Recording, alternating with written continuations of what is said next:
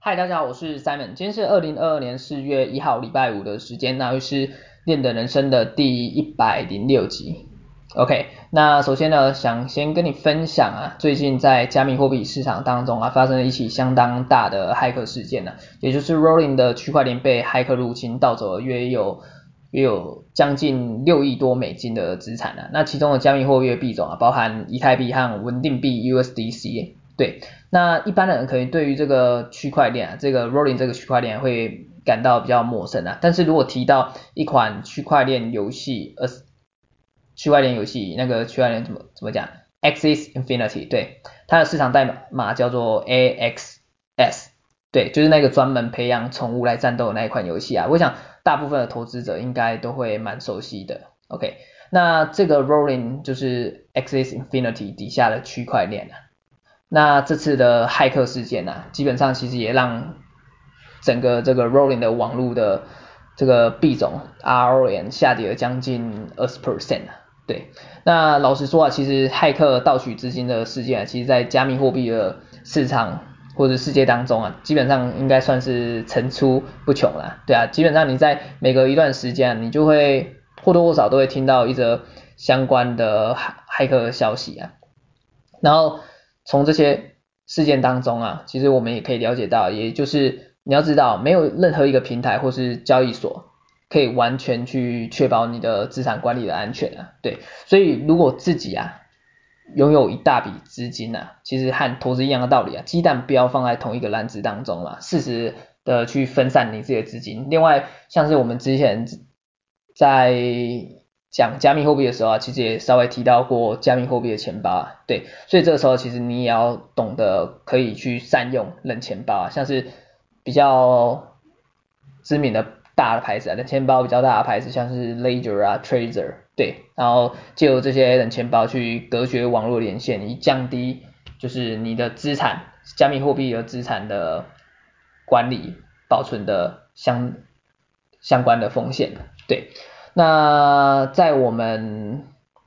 之前聊到加密货币的时候啊，我们透过比特币的一些特性跟你分享加密货币是什么。对，那今天呢，想跟你在店外分享一个加密货币啊，也就是如果这样讲哈，如果我们今天是以一个刚进币圈的新手小白来讲哈，在你认识完比特币之后啊，第二个。你绝对要认识的加密货币啊，也就是今天要跟你分享的币种，叫做以太币。OK，那刚才我们在提到骇客事件的时候啊，其实也有提到其中一个被盗取的加密货币啊，就是这个以太币。对，那首先呢，什么是以太币是什么？对，那以太币啊，它基本上它是来自以太坊平台上的一个。原生的加密货币啊，所以我们要认识以太币以前呢、啊，必须来要先来了解一下以太币所在的平台，也就是这个以太坊。那那什么？那以太坊是什么？基本上提到以太坊啊，就不得不提到智能合约，对，因为以太坊就是区块链上的一个智能合约平台。而以太坊的主要创办人叫做 Vitalik Buterin，有点老舍啊，也是俗称的 V 神。他在二零一三年的时候啊，撰写最初版的以太坊的白皮书啊，然后和其他的共同创办人一同合作，然后之后就展开募资，然后最后在二零一五年的时候啊，以太坊的区块链正式上线了。对，那我们刚才有提到智智能合约嘛？对，那你可能会想问，就是智能合约是什么？好像是一个很厉害的名词。没错，智能合约的确蛮厉害的，它是一个电脑上的一个程式啊，它可以在网络上自动化去执行任务，那帮助大家达成当初所共识、所决定好的一些协议内容。所以简单来讲，其实你可以把它想象成就是一组程式设定程式码的一个概念啊。也就是说，当你设定好一组程式码的时候啊，这组程式码是一旦完成，它是没办法再进行修改。那遇到特定的情况的时候，或是达到特定的条件的时候，它就会帮你自动化产生某种结果。对。那关于这一点啊，像是我们就可以应用在金融体系之上。对。所以如果以一个智能合约平台啊建立一个大型的银行，然后我们去设定好相关的规则，而这个时候当用户存入一定的数量金额的时候啊，满足特定的条件和规则的时候，这个系统就会自动分发利息给用户。对，那在这个整个过程当中的进行啊，完全不需要其他中间者的介入，所以基本上你就可以想象得到嘛，智能合约就是可以用来协助去中心化整个系统的建立，而这其实也就是智能合约创造的一个主要目的之一啊，就是透过自动化的规则设定啊，去减少哎协议合约双方之间的中间人，然后进而去帮助减少相关。中间所需要的交易成本，因为你就像我们现现在生活一样啊，就是你在银行嘛，就是透过银行去帮助你保存资金，然后透过银行哎给你利息，或者是帮助你去转账，这中间就是因为有银行这个中间者的角色，所以当然会产生相对应的成本，因为它帮你做事情嘛，对，所以透过像是智能合约的这种去中心化部分啊，其实相对的其实帮助你去减少。这些不必要的交易成本啊，那另一方面，也可以帮助你去优化交易的信任度啊。所以讲到这里啊，我想你应该也可以了解到一件事情啊，也就是以太币和比特币其实有一个非常大的本质上的差异啊，也就是比特币的发展它会比较着重在于货币系统之上，而以太币啊却是针对于电脑功能之上啊，也就是以太坊这个平台的建立啊。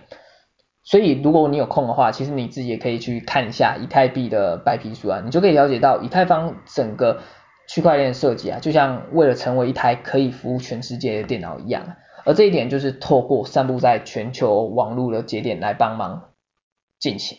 OK，那再啊就是关于以太坊的应用啊，主要部分就会比较着重在于刚才提到了。金融体系上面嘛，像是我们刚才讲到，就是可以充当银行的角色，对，那这也是近年来蛮被提到的一个概念啊，也就是 DeFi 的项目啊，去中心化金融。而所谓的那个去中心化金融啊，其实简单来讲就是不用透过中间机构来提供金融服务啊，转而借由区块链上的智能合约来进行金融活动啊，就是我们刚才提到的那种概念嘛，就是。减少中间者，减少中间机构来帮你做事情嘛。对，那像是我们现在比较有名的的例子啊，像是 Uniswap 这种去中心化交易所啊，它本身就是运用智能合约来促使以太坊区块链上的加密货币来产生自动化交易。对。而提到以太坊区块链上的加密货币啊，有一点你可以知道，也就是建立在以太坊上的加密货币啊，不只有以太币，还有其他不同的加密货币啊。还记得我们一开始在讲以太坊的时候，它的一个核心概念是什么吗？也就是成为服务全球的大型电脑嘛，提供一个大的平台，给所有想要建立或是运用相关技术的项目加入到其中嘛。对，所以有许多加密货币啊，或是相关的 App。都会透过以太坊来搭建他们的初始项目。那讲到这里啊，就可以再提到一个观念啊，也就是所谓的 ERC20 这个协议啊，你可以把它想象成就是智能合约上的一个规则，而这个规则啊，就是用来控管运行在以太坊上的加密货币啊。那在 ERC20 当中啊，这些不同的币种啊，它们彼此之间是可以互相交换的，对，所以这也就让它在交易上有一个实质功能啊，所以。当你在进行加密货币的转账的时候啊，其实你自己可以稍微看一下，如果这个币种啊有符合 ERC20 的标准，运行在以太坊上的区块链的时候啊，它就可以透过以太坊的 ERC20 的链来进行转账。对，那想要在以想要在 ERC20 这个链上进行转账啊，你就是需要支付相对应的手续费，也就是所谓的 Gas。OK，那这个费用啊，基本上也就是以以太坊上的原生币种以太币来进行支付，对，OK，那既然讲到 ERC20 啊，我们就不得不再提到另外一个在以太坊上也蛮常见的一个协议，也就是 ERC721 这个协议，OK，那 ERC721 啊和刚才提到的 ERC20 的最大差异啊，其实就在于我们刚才提到的 ERC 二十啊，它比较着重于就是不同代币之间有相互交换的价值啊，而这也是目前市场上比较主流的用法。对，那关于在另一方面，关于 ERC 七二一的标准呢，则是会着重在于建立价值的不可替换性啊，也就是所谓的不可替换代币啊。对，那这其实也就是近期蛮火热的 NFT 项目啊，应该应该你最近期应该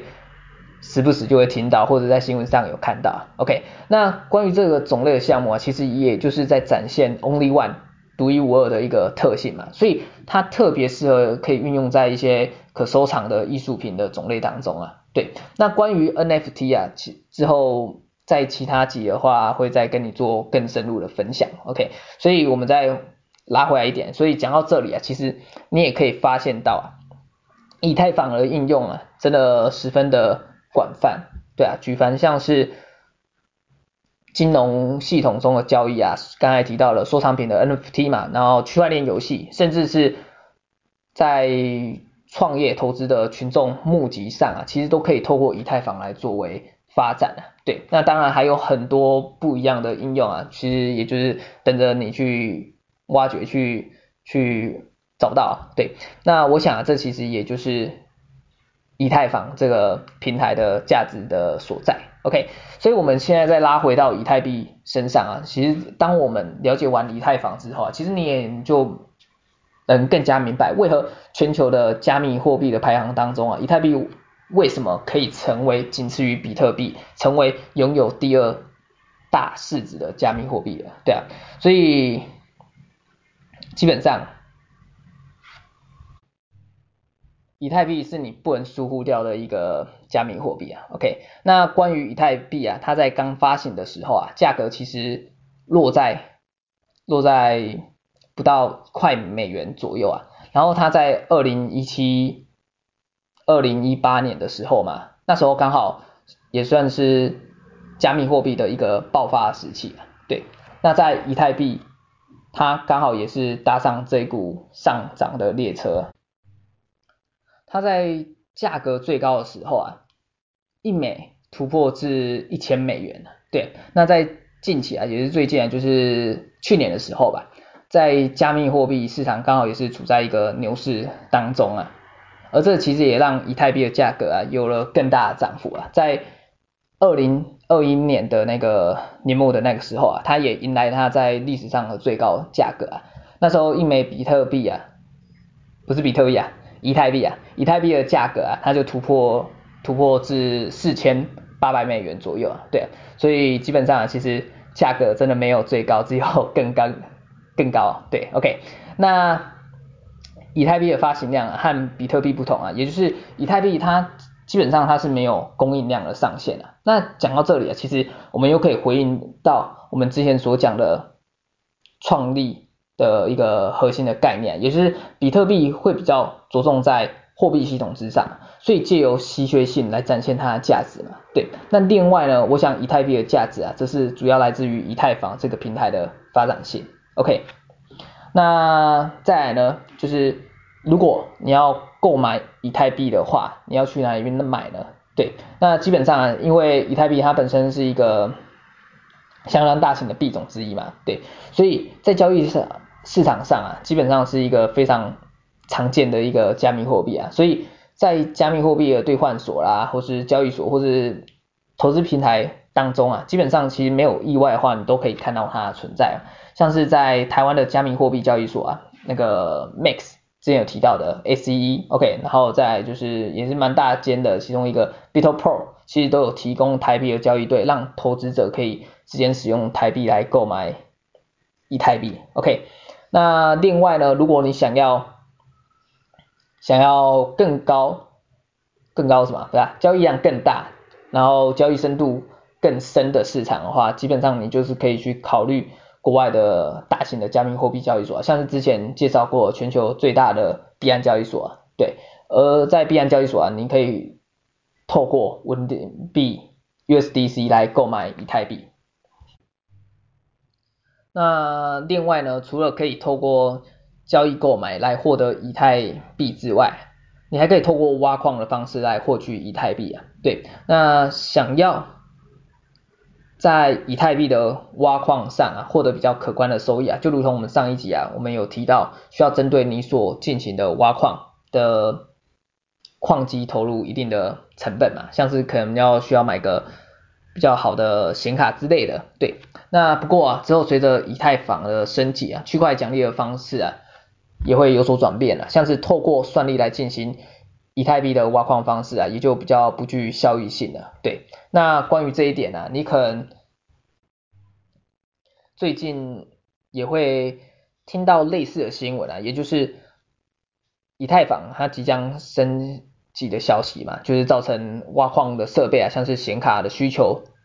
度降低啊，然后导致相关的价格下降。OK，那另外不知道你有没有在 FB 收到？类似的讯息啊，也就是矿机出售的消息啊，可能有人寄寄给你，就是诶他们要诶低价贩售矿机啊，看你有没有兴趣。OK，像是我自己啊，近期就收到蛮多笔这样的讯息啊。那虽然大部分应该都是诈骗罐头讯息啊，不过他们也算是想抢搭这番顺风车吧。OK，那关于以太坊的未来发展，其实蛮大部分啊，也就是。看以太坊从一点零升级到二点零是否有展现相对应的成果吧。OK，那像是我们以往在使用以太坊的区块链的时候，其实我们也可以明确的去发现到一些缺点啊，像是交易速度慢啊，网络延迟，然后交易手续费高啊，诸如此类的。对，那之后呢，以太坊的相关优化，它是是不是能？从根本上去解决这些或者改善这些问题啊，我这其实我想，其实这这怎么讲？就是这其实一定会花费不少时间嘛。OK，那因为基本上想要改善这些问题啊，同时又得又需要维持整个以太坊区块网络的安全性啊，其实你想一下嘛，其实不是那么容易的一件事情啊。OK，那。再来关于以太坊升级到二点零的时候啊，有一个非常大的重点，也就是刚才提到的挖矿机制的改变啊，从原本的工作量证明机制 POW 它转变成所谓的权益证明 POS。对，那这个 POS 机制啊，简单来讲啊，就是看持币的数量来决定奖励的机制嘛。对，那关于这样的改变啊，其实可以帮助减少人员的一个需求度。对，那对于我们的地球环境啊，也会比较友善一点。OK，那在另一方面啊，你也知道，就是加密货币啊，也是在加密货币的世界当中啊，就是不断有新的项目啊，就是推陈出新出来嘛。OK，所以当以太坊啊在升级的过程当中啊，可能